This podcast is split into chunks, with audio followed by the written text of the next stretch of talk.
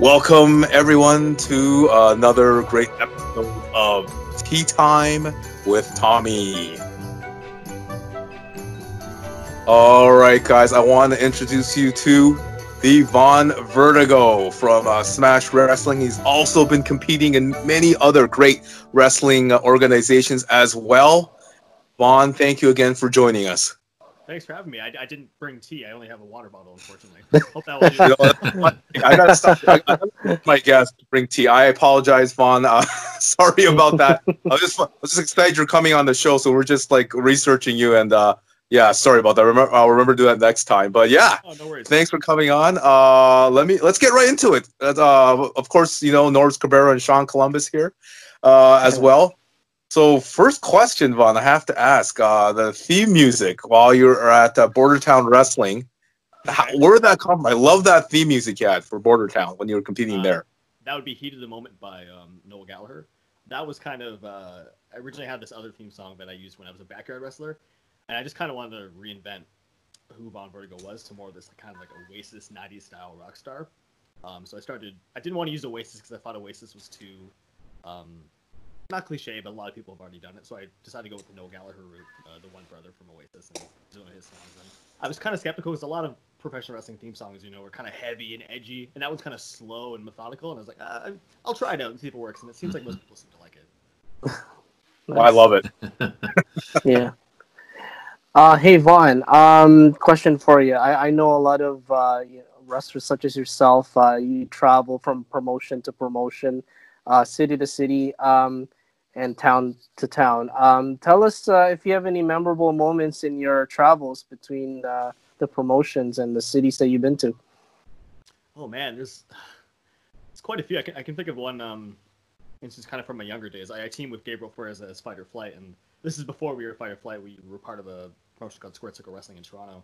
Um, we wrestled as the Candy Kids. They put myself, Floreza, and Alexia Nicole together and made us ravers. Now, if you know anything about the three of us, we don't party, so it really made no sense. But that's, that's the character they wanted for us. But um, we did a show at uh, Riot Fest in Toronto. I don't believe Riot Fest is a thing anymore, but it's uh, it had like Billy Talent and um, I can't remember who else, Death Cab for Cutie, a bunch of our like you know well-known bands. Um, so we got to perform, you know, in front of like this like you know in, in front of like a, a festival audience. Now my, most people were just walking by and just kind of being like, "What? Why is there wrestling going on?" Remember that that day we had to we had to go wrestle. Uh, I think it was probably two hours away with like Toronto traffic, and I think it was like a I want to say it was like a Friday or a Saturday or in the summer, so it was super busy. So we had to like drive through traffic get to the second match we had, and it was just an awful match. We weren't very happy with it. Um, that's one instance. I'm trying to. I travel a lot, like a lot of trips to Ottawa. Um, a lot of ones I did kind of by myself when I was younger, and now obviously, um, you know, the, the more you're around wrestling, the more you kind of get to know people, so you get to travel with them essentially. Um, trying to think what else. I mean, I spent a long time. I spent six weeks in Europe with Brent Banks last last year, and that was Cool. that was an experience. I, I'm trying to think if there's any specific stories, but I guess like the train system there is very interesting because obviously being from another country, like we, around Toronto, we have we have trains, but I mean it's not to Mhm. the extent that Europe has, right? Um, so there's so many times where we've been going to shows and like we miss our train or the train's canceled and we're like, oh, what do we do? And it's just like a chaotic moment. Like we got stranded at a show um, at IPW uh, last year, and we're literally like, we can't get home. Like it's a two-hour train ride. Um, the train was canceled. Like there was no way for us to get home. We're literally a- asking fans, like, "Hey, are you going this direction? Are you going this direction?" And luck- luckily, it turned out there was somebody on the crew who was able to pick us up and drop us off, kind of on the way. But yeah, it's just kind of you know, traveling wrestling is just it's ridiculous. You never know what to expect from it, really. Yeah, navigating Awesome. transportation systems is something else, especially if the language is different and you can't interpret Yeah. what's on the Mhm. signage. And Exactly. I, I was in uh, I was in Germany um, just before the pandemic happened, and uh, I was at the hotel and I was waiting for Brent Banks. Brent Banks was just flying in, and it's pro- I think it's only an hour train ride from uh, it was a Dusseldorf airport going to uh, Essen, and I was at the airport or at the hotel in Essen, and Brent. he got off the plane. He's like, "Okay, I'll be there in an hour." He shows up four hours later. I'm like, "How did it take you so long to get here?" It's like 1 a.m. now. I'm like, "What happened?" He's like, "I don't know, man. I got lost. Mhm. Nobody, nobody spoke, spoke English. It was Wow. stuff like that." so, Von, I was wondering what was that one moment that inspired you to start training to become a pro wrestler? So there's always that one key thing you saw when you were younger, perhaps that might have inspired you to get into the business and start training. Yeah, for me it would have been um, Royal Rumble 2007. Uh, I started watching wrestling in late 2006, and Rumble 07. I, I just remember. I don't know if it was just because it had so many different characters in the Rumble that I was just like enamored by um, you know, all these different wrestlers. But it was the fact that it was Shawn Michaels and Taker at the end that kind of grasped me because they go like a, what like five to ten minutes at the end. You don't know who's gonna win. Um, and I guess I was I was just so new to wrestling that I was like ah, I don't care who wins. I, I just I just this is great. Like I want this to go forever. And then from there, I was pretty much addicted to wrestling after that. And then it was only like two three years after that I started training when I was 14 years old. Nice. Yeah, were you at that event, or did you just see it on? Uh, I, I was not at that event. I, I think Oh, okay. Rumble 07 I think was at in San Antonio, I believe. So I definitely wasn't there. Very cool. Very awesome. Awesome. Amazing. Amazing. Uh, I gotta ask you, Von, if you had like a dream match against any three wrestlers in wrestling history, who would those three wrestlers be? It could be anyone in history. Okay. Um, one would be Chris Jericho because I, I inspire a lot of who I am off of Chris Jericho, and he's still wrestling, so that's something that is Yeah. maybe possible. Um, two Shawn Michaels, not not this bald Shawn Michaels that shows up once in a while. I want The like Heartbreak Shawn. Kid. I want the Heartbreak Kid. I want like oh, 02 to 04 Shawn Michaels. Um, and lastly, hmm, I feel like Cesaro would be a really fun one because of my style and um, being a smaller guy. I always find that Cesaro works really well with guys who are smaller than him because he's such a good base for them. And I feel like having those two contrasts, it would work really well. Yeah, yeah, I've I've uh, seen Cesaro uh, uh, even uh, when uh, he was wrestling in the independent circuit. Like, he was pr- probably like one of the one of the best uh, talented uh, wrestlers I've ever watched. Like he's so skillful and very Absolutely. technical. So he's he's amazing. Um, speaking of uh, like promotions, uh, where where do you see yourself uh, wrestling? Uh, any like major promotion that you would like to to wrestle for? Um, Yeah. and and work with. I mean, absolutely. I mean, um, obviously, we all want to have a job or a contract in professional wrestling, but for me right now, I feel like the best thing I'm trying to do is just get out to new countries and see what they have to offer. I would love to go to Japan. I would love to wrestle for New Japan. Um, I don't necessarily know what the path is to get there um, because you can't just show up at New Japan's door and they're gonna, you know, put you on the show. You gotta, Right. you know, find your way in. Um, New Japan would be one. Another one would be AEW right now. I love WWE, Cool. but I feel like I feel like the, the all the wrestlers I've enjoyed, their path to WWE hasn't been like they start wrestling for six years and they're in WWE. Their path takes them to Japan first. It takes them to Mexico. It takes them to England. It takes them all over the world before they get you know to WWE, like an AJ Styles. Hmm. Great.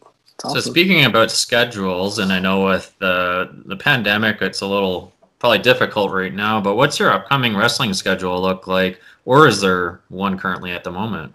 There's not really one much right now. The only thing I really have planned is that, you know, I, I was on a I was about to start a six week tour in the UK with Brent. We did Germany, we did England. We were two weeks into the tour, and then March 15th, you know, everything started shutting down, so we ended up having to come home. So I think the first thing I want to do when things start getting back up is to finish off that tour. Nice. Cool. Excellent. Wow. So, um, Ron, as you know, uh, we always when we have a guest, we always give them like a trivia. Yeah. So this is gonna be, I'm gonna, uh, this is gonna be fun. This, I'm telling you, these are tough questions. So, but don't worry, let's have fun with it. Okay. I've been Uh, wrestling for for 10 years now. I'm pretty sure, but I, there's quite a few head injuries, so we'll see how I do. Um, you'll do great. And uh, here's the thing: uh, if you need like uh, that show to be a billionaire, if you need a lifeline, you get three lifelines. So you can Cool. ask Norbs or Sean if you're stuck Right. on a question. So, Do I get? Do I get all right, yeah, yeah, you get to pick. 50 50. 50 exactly? So here we go, guys. Uh, the, the trivia with Von Vertigo. Question number one: What city is Shawn Michaels from? Not where he was born, but what city is he from? San Antonio, no? Boom! Is it not San Antonio? Oh, it is. Yes, San Antonio, Texas. I would feel Michaels real bad if I got that one. wrong. Heartbreak kid. Oh, it's he's born in Arizona, but he's from San Antonio, Texas. All right, one for one for Von Vertigo here. Uh, question number two. Here's oh here you'll probably get this one too. Your other uh, favorite wrestler here. What is Chris Jericho's favorite line that he always uses? Favorite line, like like catchphrase, or Yeah, like a catchphrase. I have favorite line. There's so many. Um, you know, you made the, you just made the list. i Ayatollah rock and rolla. I don't know specifically what his favorite would be. No, you got that's it. Ayatollah Oh, okay. of rock and roll. Oh, I should have made them more uh, specific with that, but you got it. Yeah, Got I'm just because he has so many catchphrases. I'm, I'm just not sure.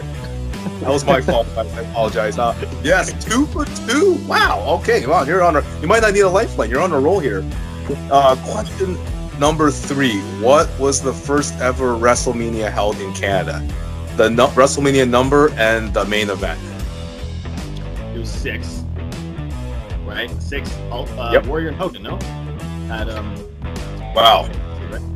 No, I guess it wasn't. Wow. ACC. Was it ACC? It wasn't ACC. Skydome. Was It's it? Wow. Was Skydome, Toronto. was it Skydome? Wow. That is. I am impressed. Yeah. Wow. Like I'm gonna have to ask you questions next time.